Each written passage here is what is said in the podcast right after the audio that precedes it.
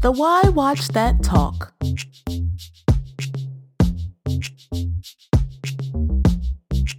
Listeners, we've got some more TV talk for you.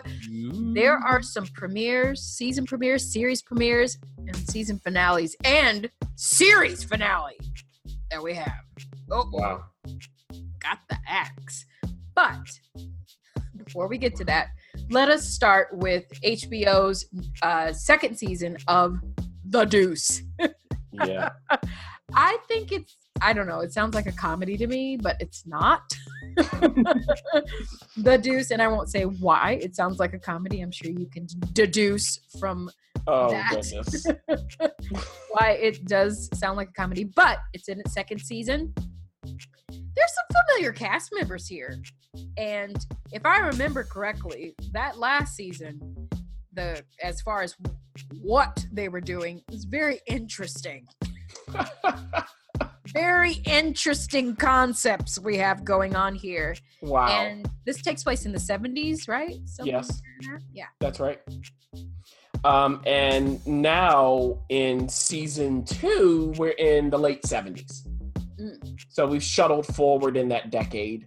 Uh, the Deuce stands for 42nd Street, essentially.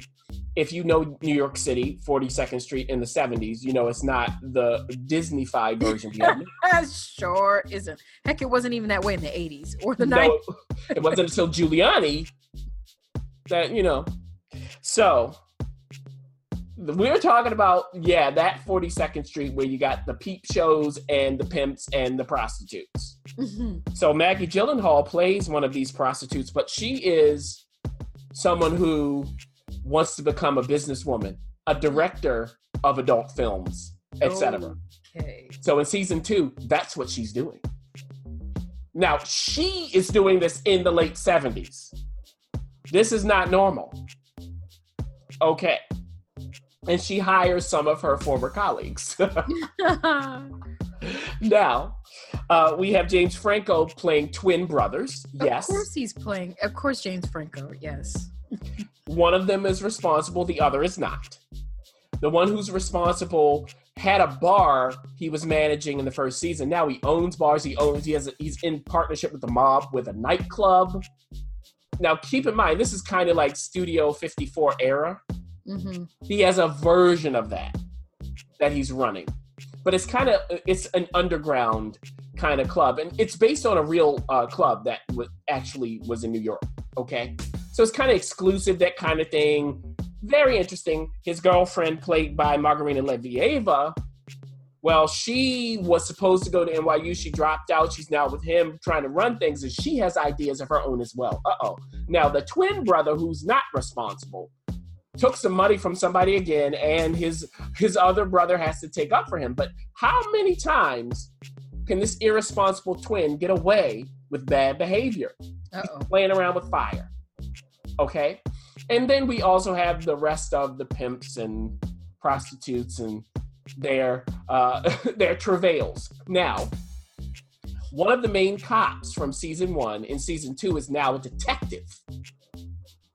And how's that going to play out? This is a black guy in the 70s being a New York City detective. Ooh. Mm.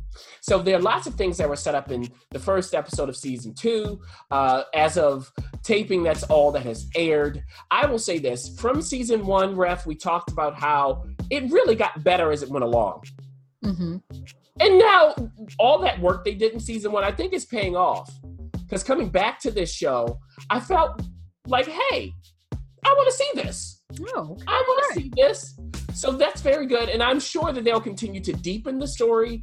There are other characters we're not going to go into in this review. But if you haven't seen The Deuce and you have an HBO subscription, you know you can go check it out. But keep in mind, it does take a bit for the wheels to start turning. Once it does, about halfway through season one, you'll be clear on whether you should continue or not. Wow, that sounds pretty interesting. I'll have to check that out on HBO. Maybe. I was on. waiting for that. Yeah. Moving on, we've got a series premiere on PBS. Now it's just a mini series. It's called The Miniaturist, Miniaturist, however you want to pronounce it. Um, it's three parts on PBS. And I thought it was about little figurines. Am I right? I Yeah. don't know. Well, yes. So it is. The miniaturist is based on uh, a book by Jessie Burton. Mm. Um, this is a person who creates little figurines, ah, see, look at there. little dolls, and, and you know coats and jackets and rings and whatever else for like a dollhouse. hmm Now, what's going on? We're in Amsterdam. It is the 17th century. We see a young woman who has just been married to a man, a wealthy merchant. This merchant lives with a sister who's severe. I mean, old girl, her name is Petronella, walks in, young, looking for the husband. He ain't there. The sister's there and doesn't even say hello. Oh, okay. so she thinks the sister's like in charge of the house. and there and there is uh, a maid and and the assistant of the man of the house uh, who look at her like no that's not who you think it is they're severe too Mm. so something's up now the assistant to uh, petronella's husband is black the Oh. black guy in the 17th century in amsterdam Mm. Oh.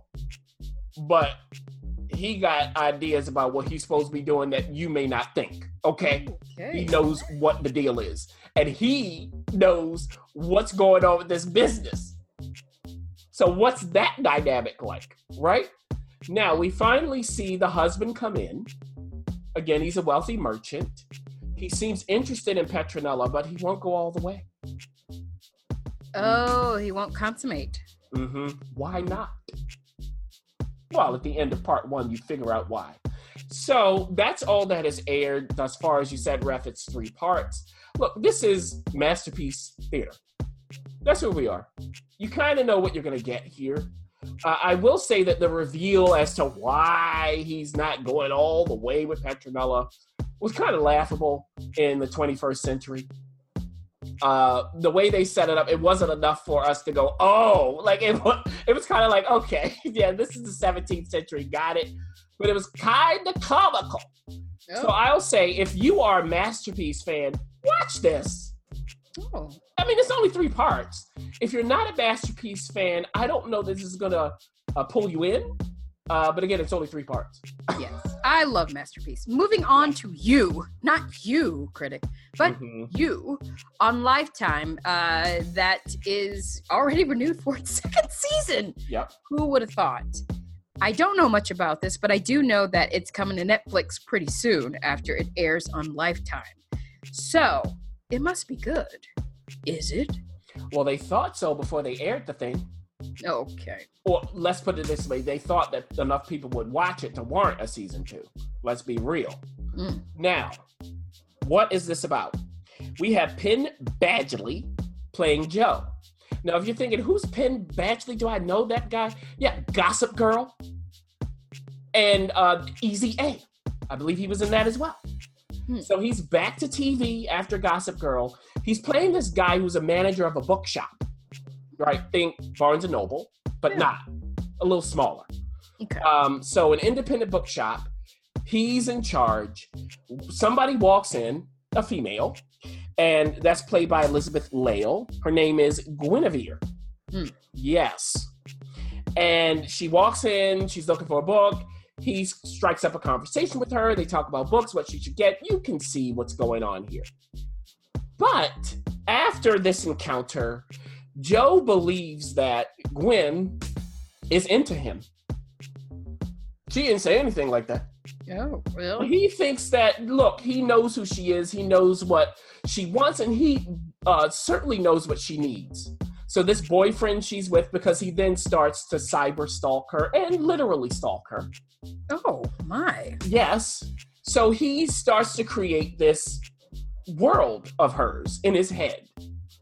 The boyfriend she's with, not good. Essentially, every man in her life is not good, only him. Mm-mm. and he has to orchestrate a way that they can have a relationship because this is what's best for her. oh, my. This is Yeah. dark. It is dark. Oh. So that's where this is going. We're watching this happen and we can assume what's coming next. Now we assume that they are going to be in a relationship because it's not like she's uh, not interested in him. So that's the danger point here. She doesn't know what's coming to her, but Mm. we do. And this guy is not to be messed around with. We see that in the first episode as well. So you're going, wait a minute, this is on Lifetime, Right. new era. What in the world is going on? Well, you'll have to watch to find out. So if you're if you're interested by this, by what we just said, check it out. Um, for Lifetime, this is good stuff for Lifetime. It's almost like somebody there or whoever created the show was watching Mr. Robot and said, okay, let's try to do some Mr. Robot kind of aesthetic things with this story. It's kind of like that. You get the voiceover, you get this kind of look of the city that's Hmm. similar. It's that kind of thing. It's Mr. Robot for Lifetime. Oh, wow. Okay. We'll have to possibly check that out. Hulu just released all eight episodes of the new show, The First. Hmm. And I believe it is. I, I, I don't know. Has Sean Penn been to TV yet? I don't know. I'm not No. sure. Yeah, um, so this is his first go at TV, and, and, and among others, among other people, very much. It's kind of highly anticipated because it was marketed a lot. Now the question really is: Is this something that we really need to go immediately to Hulu to binge? Yeah. Because this, and we were talking about this, Ref, because this show, all eight episodes, Hulu made available at once. Yes. So you don't have to wait week after week for what's coming next. Um, I think after binging the whole thing, I think that was smart, actually. Oh, okay. Okay. So let's discuss why. First of all, the first is about the first manned mission to Mars. Mm-hmm. So this is set in the future, and the critic figured out that it's 15 years in the future after watching the whole thing. They they like drop it if you pay attention for the second half of this season. Okay. Now what they do with technology 15 years from now, I thought was smart. Mm. So it's a, almost this kind of Google Glass thing they're using. Everything is on voice command, including cars, but it's not so far out of where we are today that it seems unbelievable. Right. So that was cool to see.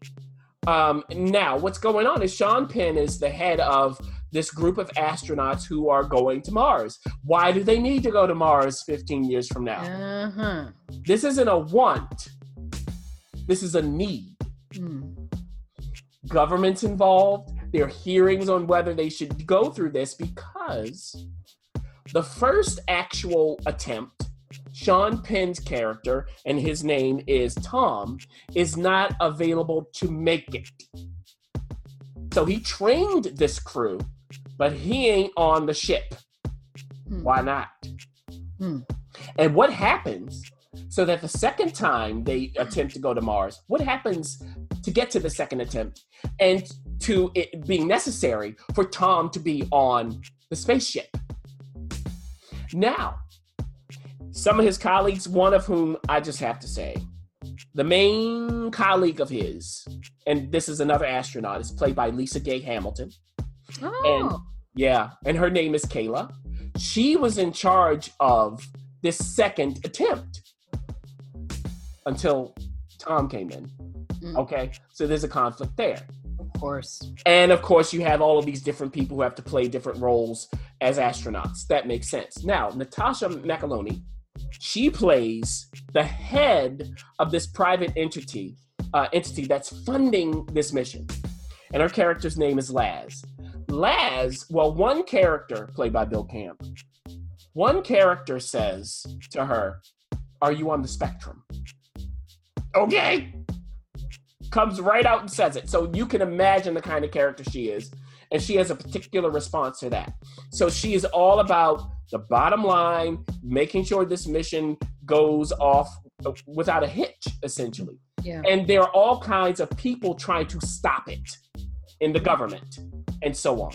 Okay, now that's essentially the structure of the plot.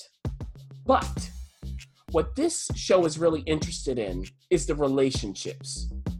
What's going on with the family lives of these people? How do they interact? How does that affect the actual mission? So it's not a lot about the science of what's going on here. It's about the emotions and the obstacles of having relationships with this daunting task. Imagine that you have a loved one who is about to go away for two and a half years in space and could be killed. Yeah. Okay. So this is what's going on. Tom has a daughter. His daughter is an addict. His wife is deceased. Hmm. What's going on with that dynamic? Lisa Gay Hamilton, she has a wife played by Tracy Thoms. Ah. That's another dynamic as well. We have Natascha McElhone's character. She has children. What's going on with that? Does she consider them and how does she consider them? because she's a detached person. All of this stuff starts coming to the fore more and more as you watch more and more episodes. And there are other characters that have their own stories as well. Uh, so the question is this Did they strike the balance between those relationships and the science of the mission? In the critics' opinion, they didn't do quite the best job of that. I will Mm. say it was too much time spent on Tom, on Sean Penn's character's relationship with his daughter and the the wife and all of that. It was just too much. It wasn't that it, we didn't need it; it was overplayed. Gotcha. So by episode seven, this was the episode when I went, this is the show, because they didn't spend too much time there. They gave us all of these different characters. All the different characters had their shot. We got to see their life story. We got to see how that tied into the mission. That to me was when it was at its best. It Mhm. looks great. Mhm. And it is interesting when they're focused on the mission. The pace is slow, so get ready. Now, if you're interested in this kind of sci fi, I would say check it out just to see whether the pace is okay. Uh, I went through the whole thing. I didn't like all of it, but I did like a lot of it. And what I hope, Ref, is that there's enough interest that we have a second season. We need a second season here. And I hope that they will nail it down in season two with that appropriate balance. Amazon released Forever. Yes. You can binge that if you want. I am eager to hear. I've seen posters around here about Forever. Did the marketing team really need to spend their money? That's the question. well, it's just like, look, if they don't know, we'll know it exists. I mean, you know. That's true. so we uh in forever we have a couple a married couple played by fred armisen and maya rudolph I have been waiting for them to be a couple forever. Literally. well were they a couple ever on snl I don't I don't know. I feel like they I don't know if they were, but I, it just seems appropriate. you know what they should do they should bring them back to snl together and have maya play oprah again and have fred play stedman Oh. just a little idea uh, lorne michaels I will I will I will definitely pitch that. so anyway, here they are playing a married couple, and what we see in the, the opening of the first episode is essentially how their relationship has developed over time. Essentially, they've been doing the same kind of things day in and day out over time. One of their rituals is to go away to like this cabin every year for vac- for vacation. Well, uh, that's what Oscar, who Fred plays, that's what Oscar loves to do. Uh, Maya plays June. June one year decides, can we do something different? Can we go skiing? Anything. So, you know, Oscar's like, cool, okay, why not? So already we see the dynamic in this relationship. Oscar is kind of cool with whatever. Like he has opinions, but hey, June, if you want to do something different, fine. June seems to be dissatisfied. Uh-oh. They go skiing, something happens that relates to the concept of what forever means. Mm-hmm. Okay? That's what I'll tell you. That's episode one. Episode two, it's almost like, am I in a different show? then something happens at the end of that episode that redefines forever. you get to episode three. and this is kind of what keeps happening. This show reveals itself as you keep watching it, and you're never quite sure of where it's going. So they have fun with the title, which I really appreciated. uh, Alan Yang, who co-created this with Matt Hubbard. I mean, Alan Yang, by the way, is a part of Master of None, that creative team with Aziz Ansari. So it's that kind of sensibility. If you like Master of None, definitely check check this out. But the way they played around with that title ref, I think, is the hook here. I will not tell you what's going on because that gives it away. If you're planning to watch this, do not read anything about it. Don't Ooh. talk to anybody about it. It's that serious because if you if you are told this, it ruins it. Oh, well, good Okay. Now, this is not completely consistent to me. Uh, sometimes when they're talking, it sounds like a script, but when it doesn't, when they're more impro- improvisational, when they really connect, and it's not just uh, Fred and Maya, I'm talking about the whole cast. When they all are, are clicking, it really works. It's really something to see. And I think that the positives here definitely outweigh the negatives. It's only about a half an hour per episode. All eight are available. It's an easy binge. Mm, good. Castle Rock has said goodbye for its season. It's an anthology, so we won't be seeing that cast return, or at least that exact cast Mhm. on Hulu. But it did get picked up for a second season, which will feature a new cast, but will still remain in the eerie town of Castle Rock. now, remember, this is a Stephen King's uh, nod, takeoff, what have you. Uh, so, from start to finish, I'm sure it got more and more weird. Yeah. hmm Well, we got Andre Holland. We talked about this playing Henry Deaver. He's called back to Castle Rock. He is a, a defense attorney for people who are on death row. His mother, played by Sissy Spacek, has dementia. She has Alzheimer's, right? Father uh, was killed when Henry was a kid. Uh, some people blame Henry for the death. He had uh, not even a childhood friend, a childhood neighbor across the street, played by Melanie Lynskey. She has a certain kind of power herself where it's an empathetic power. I will say it that way. How does she play a role in this?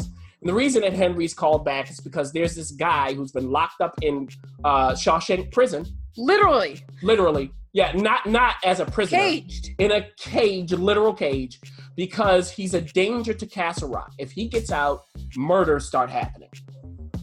He asks for Henry by name, or is he asking for somebody else?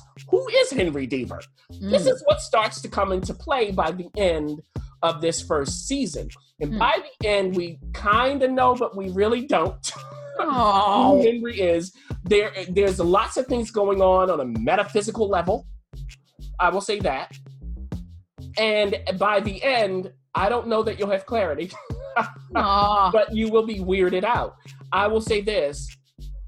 I will check out the beginning of season two, but I don't know that I'll finish it. Ooh. This, to me, meandered a bit. The payoff wasn't enough for the work involved. I didn't feel the hook. I didn't really care what was going on with these people. And you can't blame the cast because it's stellar. Mm. So I hope in season two, they bring more of Stephen King's canon that makes you go, oh. I think they thought they were going there with this, but it didn't get there. And maybe this is something, Ref, that Hulu should release all together, Ah. all at once. Yeah. Well, it sounds like um, th- they're going to have to have a second chance at that. Yeah. Uh, Queen of the South is saying ta ta for the summer. She'll be back though. This is on USA. And again, we are watching this woman season by season become narcos, like a narcos. Yeah. Just- she's taken over um, that quiet little storm, or maybe not so quiet. Well, in season three, Teresa, played by Alice Braga. You love saying her name. Oh, I love all of it. so, look, she is a queen, Yeah. a queen, not the. Uh oh. because we have Veronica Falcone's character, who is still there and has always been the queen. Her name is Camila Vargas. Now, Camila, after her husband's death at the hands of Teresa, by the way, Uh oh. Camila has to be in charge of, she's a, a, a mayor or something in Mexico. she got to deal with trying to get Teresa, who's globe trot- trotting, trying to stay away from getting killed. She has to continue her cartel work. she has product to move. and she has a teenage daughter who's a teenage daughter. Oh gosh. Now she also has um, this general kind of guy who um, is helping her, but he has designs on how that help is going to actually play out. Okay. Now Camila doesn't know what he actually wants from her. And we see the fruits of that labor by the end of this third season. Now, on Teresa's end, she's trying to grow her business. And remember, remember everybody, if you're going to push drugs, if you're going to be queen of the South, you have to have a supplier. Mm. Where you getting those drugs from? How can you get them to the appropriate places in order to distribute? So it's all kinds of challenges that Teresa has. And her, well, from season two, who she had as a supplier, that may change in season three. So by the end of season three, Teresa has her core group of people. One of those people is dead because they were a snitch to someone. Oh, snitches get stitches and end up in ditches.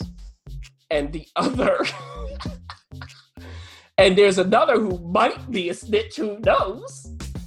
And then she has a very, very loyal guy. And by the end, Camila and Teresa, they kind of have to have a truce. Do we believe the truce or not? I don't know.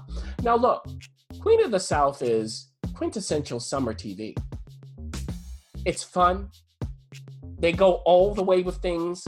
They're completely ridiculous. It's never boring. And you always want to know what's going to happen next, even though you know that Teresa is going to succeed. Mm. You know it. They still manage to make it entertaining and interesting.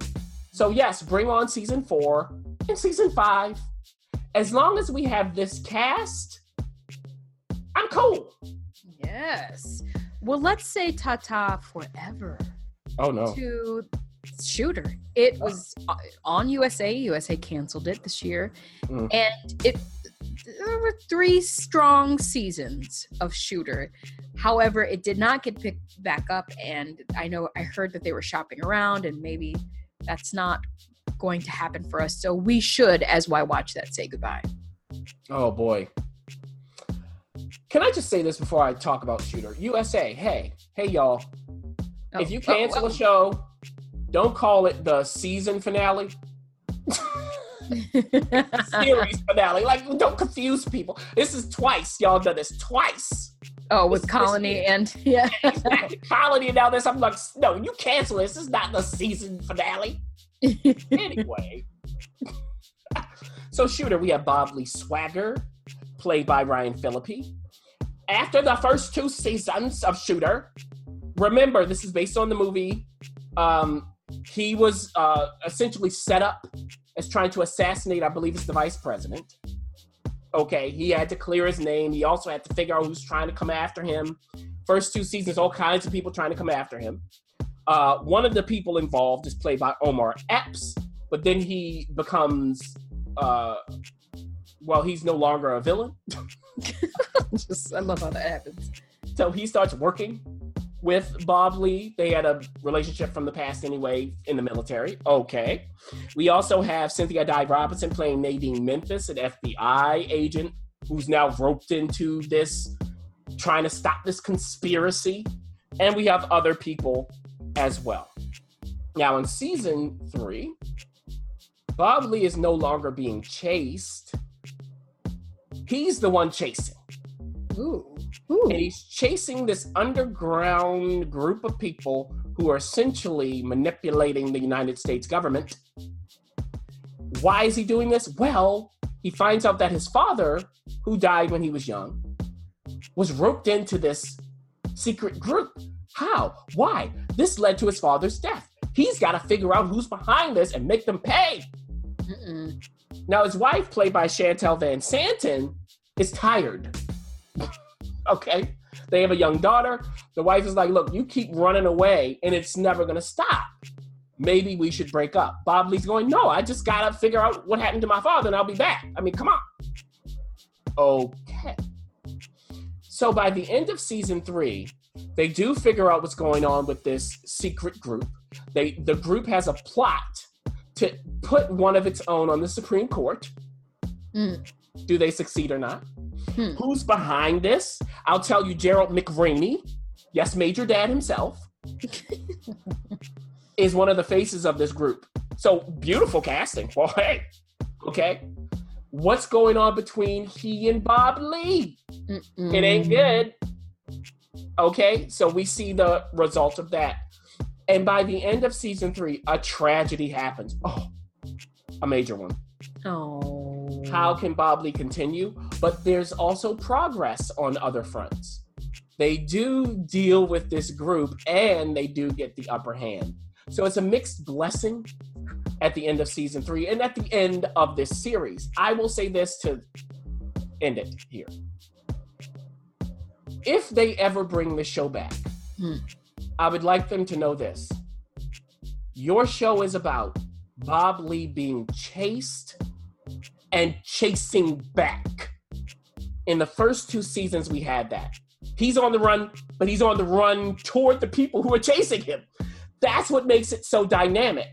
In this season, since he's chasing more than being chased, and it's more about what went on with his father, all of that, it lost some of the spice. Ah. So if they bring it back, bring it back to him being chased and then trying to figure out who it is before they get him. That's it's more like the fugitive in that way, hmm and that's its bread and butter. Season Well- two was fine though; it was fine. You heard it here. That is our TV talk for this week. You can catch all of these shows Wow. hopefully if you have subscriptions to the appropriate places if not uh, listen you better hop on your dvr whatever or your on demand as quickly as possible because these shows won't be lasting very long